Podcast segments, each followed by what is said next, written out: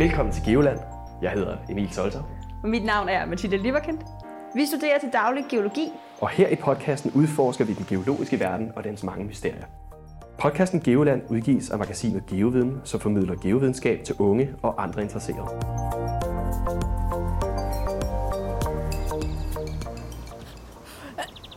Mathilde, Ja, Emil.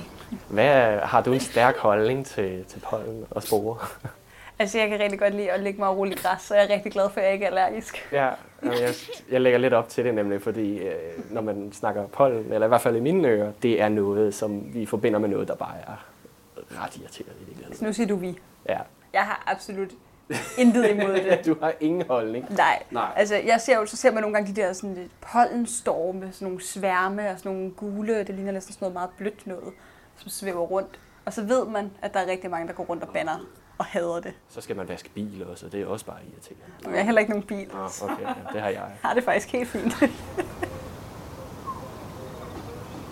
Dagens emne i dag, det er pollen og det er sporer, fordi vi skal snakke om en særlig afgrening af paleontologien, der hedder palynologi. Det er græsk, og det betyder læren om støv, altså ting, der er meget små i virkeligheden.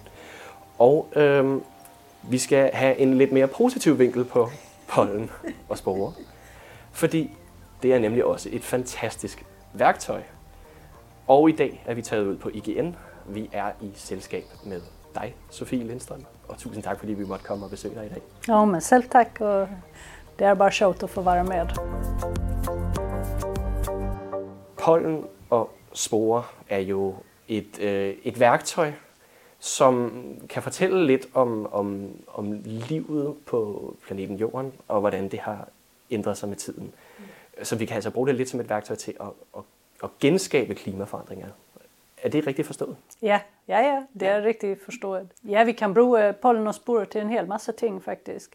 Eh, man kan ju bruka dem både idag för, för att kika på information om vilka, vilka växter som lever i olika, eller vilka plantor som växer i olika områden och så vidare.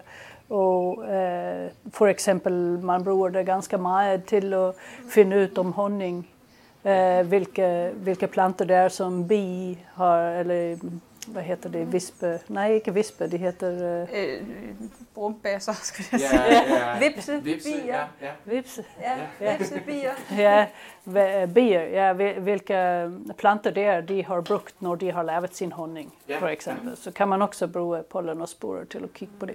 Och sedan så kan man ju bruka det i arkeologi. Så brukar man det ganska mycket också för att kika på vilken miljö det har varit på olika arkeologiska platser. Och, eh, också kika på vad det är för, när folk startade och, och dyrka olika avgrödor.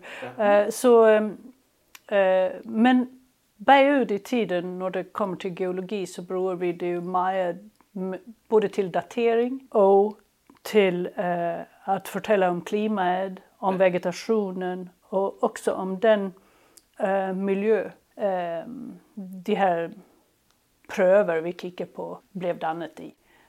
De her prøver, altså hvordan bliver de bevaret? Fordi jeg tænker, at det ikke er noget, der er sådan, det er jo ikke ligesom et fossil, som mm. bliver bevaret. Mm, nej, alltså det är ju sand, ler, kalkholtiga eh, sedimenter där är dannet enten i söar eller i hav eller i, i em, floder eller ja, inemellan också på land. Eh, och, eh, och i de där eh, sand eller ler eller så, så, så blir det ju fång, fanget eh, sporer och pollen som har blivit smitt ut samtidigt med att sedimentet blev avlagret.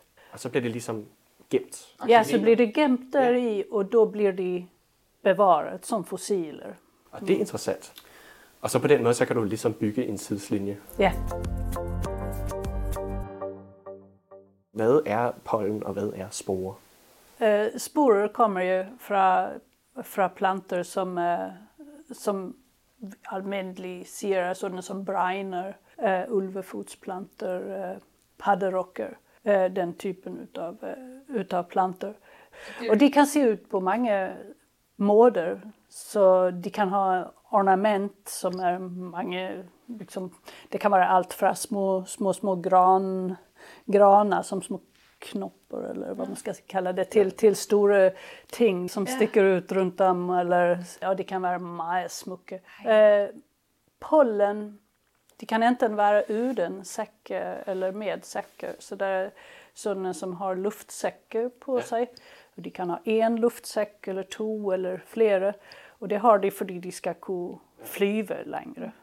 Pollen är liksom som ett skritt i plantornas utveckling där har gått lite längre. Och det, det har det gjort för de sporproducerande plantor, de har bruk för ganska, jag vill inte säga meget, men de har bruk för adgång till vatten när de formerar sig. Medan de som producerar pollen, de har liksom gått ett skritt längre så de prövar att beskytta eh, det här cellmaterialet eh, så att, eh, från uttöring. Och, och eh, på den nivån så har det liksom allaredan gått ett steg längre så den pollen den har allaredan begynt att dela sig och bli till flera små celler.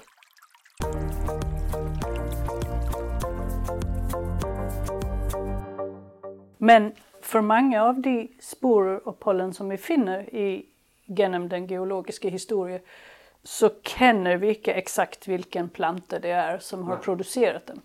Finns någon forskare som sitter och forskar på fossila plantor ett eller annat sted. Har funnit en planta med en sporkapsel på med en viss spor i som ser ut på en särlig måte och jag kikar på en pröve som är av den samma ålder och jag finner den typen av spår där i så kan jag ju vara säker på att de hör Ja, samman. de hör samman. Och då kan jag se att ja, den här sporen kommer från den här plantan. Men många gånger så, så har vi inte den information utan det vi går på det är att vi kikar på hur ser sporen eller pollenet ut. Ja. Och vad är det den linar mest av det vi känner idag. Ja. Och så kan vi få någon information ut av de närmaste levande släktingar eller, eller dem där lever under lignande förhåll. Ikke? Okay, det er jo vildt. Og det kan stadigvæk vidne om, hvad det er nu for en plante, vi har haft med at gøre. Og, Ja. og derved også sige noget om, hvordan den plante nu engang trives. Og, og derved også sige noget om, om det klima. Det er jo, det er jo vanvittigt brugbart. Ja, især fordi, at vi ikke har haft det samme klima Nej, det alle, alle millioner år.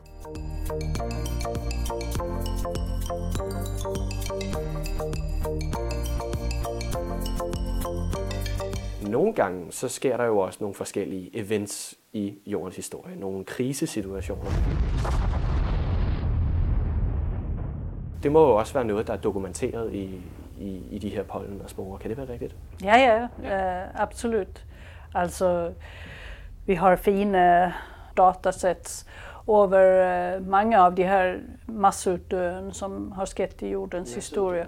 Vi har ju haft fem stora massutdöender och i vart fall fyra av dem har varit eh, under, under perioder när, när plantor har varit vitt spritt på jorden så vi faktiskt kan, kan liksom kika på hur vegetationen eh, reagerade under de här massutdöden.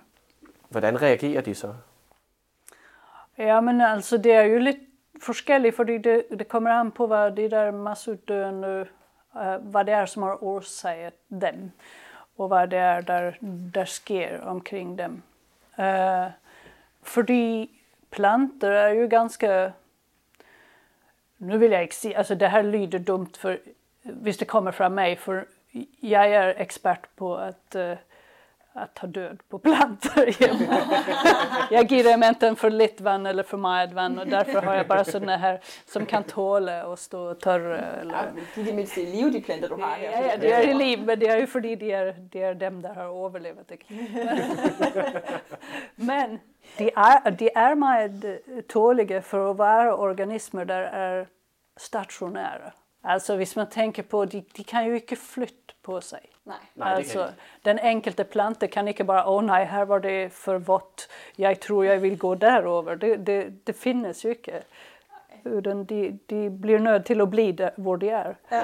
Och, och de har genom årmiljonerna utvecklat eh, många strategier för att överleva situationer var, var det inte är optimalt för dem. Men några är mer tåliga än andra och andra eh, är så specialiserat att det, att det är slämt för dem hvis något ändrar sig. Men jag vill se att de är stadigväck, för att vara stationära organismer så är de liksom Rätt robusta. Rätt robusta ja. egentligen. Mm. Alltså, visar plantorna en eller anden, eller sporer och pollen, visar det en eller anden form för sådan stress eller mutationer, när mm. jorden nu har sine, sine midtvejskriser her i form af, af masseuddøen? Ja, det har jag också hört något om. Ja. Mm, ja. Mm. ja, alltså där finns många ting som kan stressa plantor och som kan göra att de faktiskt eh, eh dannar mutationer på grund av, på grund av stress. Mm. Eh, där är en naturlig process i många plantor eh, hvor de, eh, hvis de är stressade, de kan eh, dubblera sin, sin genuppsättning, alltså sitt genom, så att de får det dubbelt antal. Istället för, och då, då, då, blir de lite robustare och lite starkare. Och det är ju en process som vi brukar idag när vi dyrkar för exempel tomater och vi vill göra större tomater mm. så, så, så lever vi den där processen. Så prikker vi lidt til den og, og, og generer den. Altså, ja. Vi har faktisk vores planter stress, for ja. at de skulle blive mere robuste. Men vid massutdöen så är det faktiskt så att uh, vi kan se att uh, vid det största massutdöen som är, var vid slutningen av permtiden för 200 halvtreds miljoner yeah. år sedan. Ja, och det var en grov en också. Ja, det var, ja, det var sådär 5,5 procent av allt liv på ja, jorden blev ja. utslättet. Uh, men då kan vi se att uh, där finns um, sporproducerande plantor och faktiskt också pollenproducerande plantor där reagerar med att lära mutationer som du kan se redan i pollen eller sporer. Och när man då har kickat på dem vid eh, det här stora massutdöende i slutningen av perm så har man funnit att det är sporer som, som visar på att moské har de blivit ramt av UVB-strålning. Det vill säga... Ja, alltså där är ju två typer av UV-strålning. Så det är UVA och UVB och UVB är den som är liksom skadlig för, för oss och för, för allt liv och för genetisk eh, material. Mm. Och eh, den typ av mutationer som de har sett där, då, då tänker de att det, det vara på grund av att det här ozon eh, ja. i atmosfären har blivit så förtunnat att eh, det blir så mycket UVB-strålning att det inducerar mutationer i plantorna. Så det är ju en typ att de kan mutera, de kan mutera genom UVB-strålning, det är liksom ja. en sådan ting. Alltså egentligen all strålning, så det kunde väl vara som efter, efter Tjernobyl så var det ryska forskare som kickade på pollen och, eh, och då, då kunde de se att de hade muterade pollen. Så hade de istället för två säckar så hade de tre eller fyra eller de hade ja, ja inemellan satt de samman som, som um, Siamese twins. Liksom. Ja.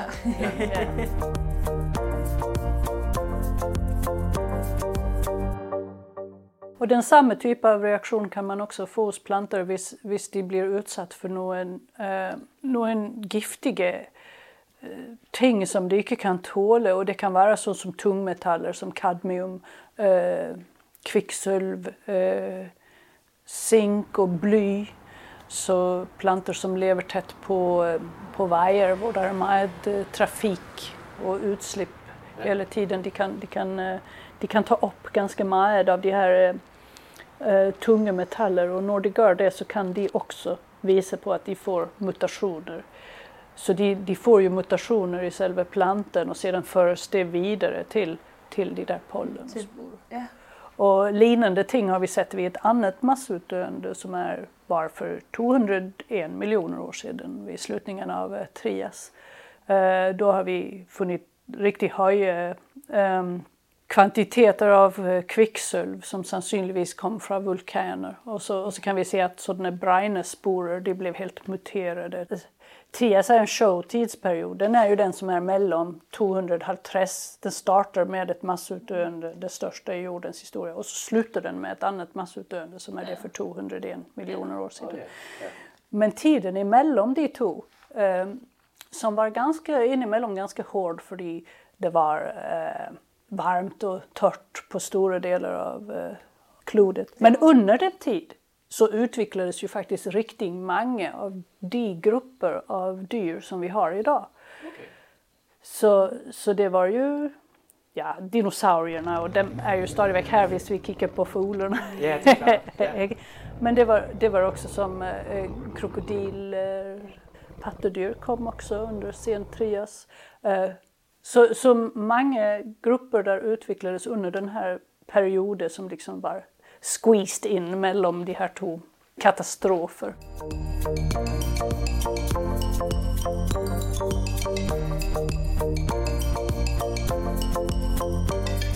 Jeg havde hørt en lille ting om, at palynologi kan nemlig også bruges inden for kriminalteknik. Ja.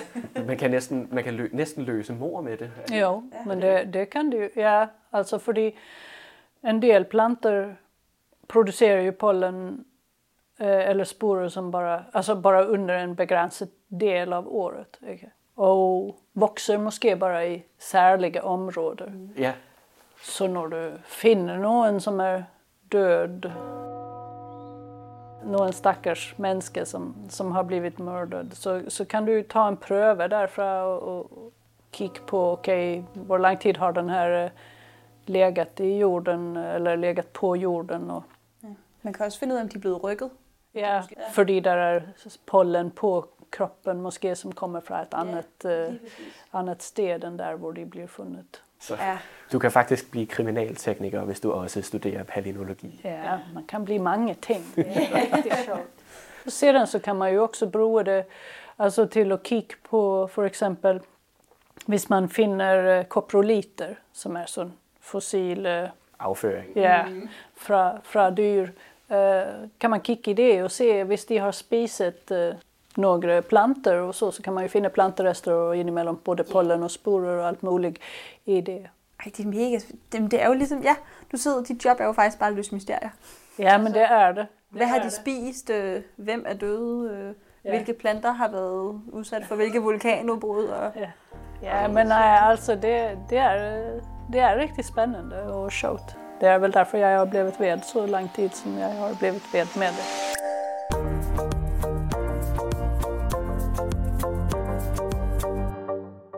Hvad er, hvad er din historie, og hvordan er du havnet i palynologiens verden? men jag är ju geolog från starten så jag, och jag utbildades i Lund i Sverige. Ja. Och eh, jag tror det var det tredje år där så skulle vi skriva något lilla arbete och så, och så var det en eh, forskare på besök som var palynolog. Och så, och så, eh, så tänkte jag, nå, hon hade arbetat med eh, sedimenter från juratid, eh, från eh, Skåne. Och, så, så, och jag kommer från Helsingborg och eh, där jag växte upp så, så kan man se de här eh, tidliga jurassiska sedimenter eh, i, i liksom skränterna i, i byn. Eh, så jag var ju väl bekant med dem så jag tänkte jag kunde ju ta pröver därifrån och så kunde jag kika på om det var några pollen och sporer i det och så spurte jag henne om hon ville vara min vägledare till det lilla arbetet och det ville hon mig gärna. Och efter jag hade gjort det så, så, eh, så eh, fick jag en eh, PhD-stilling eh, och kikade på, på pollen och sporer från Antarktis, från permtid. Så det var ju mycket äldre ting då. Men i vart fall, så, det, så på den vägen är det och sedan har jag bara blivit ved. Alltså jag kunde riktigt gott li och kika i mikroskopet och se de här tiny ting som inte någon tidigare har sett. För det är ju det, när jag kikar ner i mikroskopet på en pröva så det är aldrig någon där har kikat på den för. Det är aldrig någon där har sett de här pollen och sporer. Möjligtvis någon lilla organism som har liksom sett den flyga förbi men ellers är det liksom en ledtråd, en clue. Så man riktigt kan gå naturdetektiv i den? Ja, precis. Alltså man bara följer, oh, här kan jag, jag kan, vad kan jag få ut av det här? Hur kan jag bruka den här informationen? Och det är ju det som är det showa. Sporer och pollen är faktiskt bara sådan, det spår som världen hade glömt existerade. Ja. Och, så, ja. Og er fedt, du sidder og kigger på noget, som jo ingen andre har set før. Ja, Det er en vild, vild fed vinkel på det. Ja.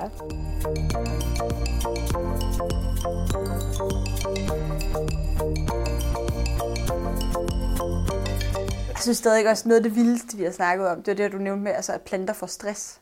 Ja. Altså, altså på en eller anden måde, så er det bare så menneskeligt også. Ja. At når, når du bliver udsat for, at altså, hele dit miljø eller skifter, ja. eller dit arbejdsplads forringet, eller hvad det nu kan være, mm. der gør, at du får stress i vores mm. hverdag. Ikke? Mm. At det kan jo også ses på os. Mm. Altså både fysisk og mentalt. Men det kan også ses på planter. ja, det kan det godt. Det synes jeg er mega sejt. Igen at løse mysterier. Ja, jeg har også en plante i min lejlighed, der er ved at få stress. Jeg har købt sådan en bonsai-plante. Ej, det er en bonsai. Ja, og, og skal den have nok lys? Skal den få for lidt lys? Skal den have mere vand, eller skal den have mindre vand? Altså, den smider stadig bladene. ikke? Ja, alltså Og- det, kan, det kan göra en så stressad själv att Ja. ha en planta. Ja, den er helt sikkert muteret. Vores tid er ved at være brugt op, og det har været rigtig, rigtig sand fornøjelse at kunne komme og besøge dig. Ja, men det var sjovt att få fortælle jer om pollen og sporers fantastiske verden. Det er en kæmpe stor verden, og anvendeligheden den er bare helt derude af, og vi har været rigtig glade for, at vi må komme og besøge dig. Tusind tak. Ja, men selv tack.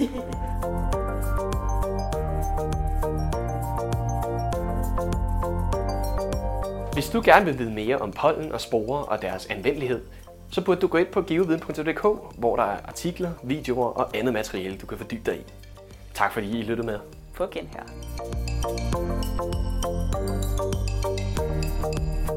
Podcasten Geoland udgives af magasinet Geoviden, som formidler geovidenskab til unge og andre interesserede.